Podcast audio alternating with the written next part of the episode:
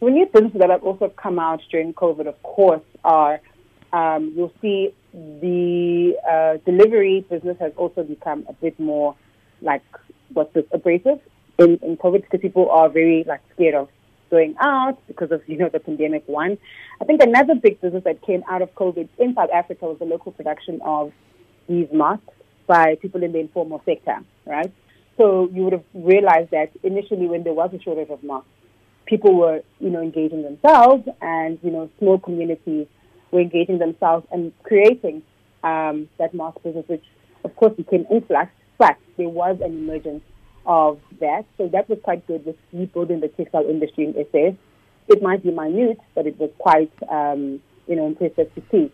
I think another important business um, aspect that came from COVID, the vaccine story tells us our um, lack of technological advancement as an economy, um, but also because we the lack of investment in technological advancement in this country is not something that we can afford, um, frankly speaking.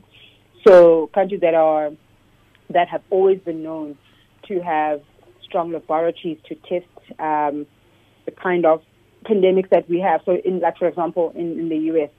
in 2006 already they knew that this kind of um, uh, bird flu is probable. You know, even though they didn't do much to kind of equip themselves, but they had the technological advancement to think of that. You know, um, so here with us, we, we always are lagging when it comes to technology and innovative, um, you know, like innovative um, understanding of pandemics and that kind of stuff. However, you would have seen that you know in the local economy as well.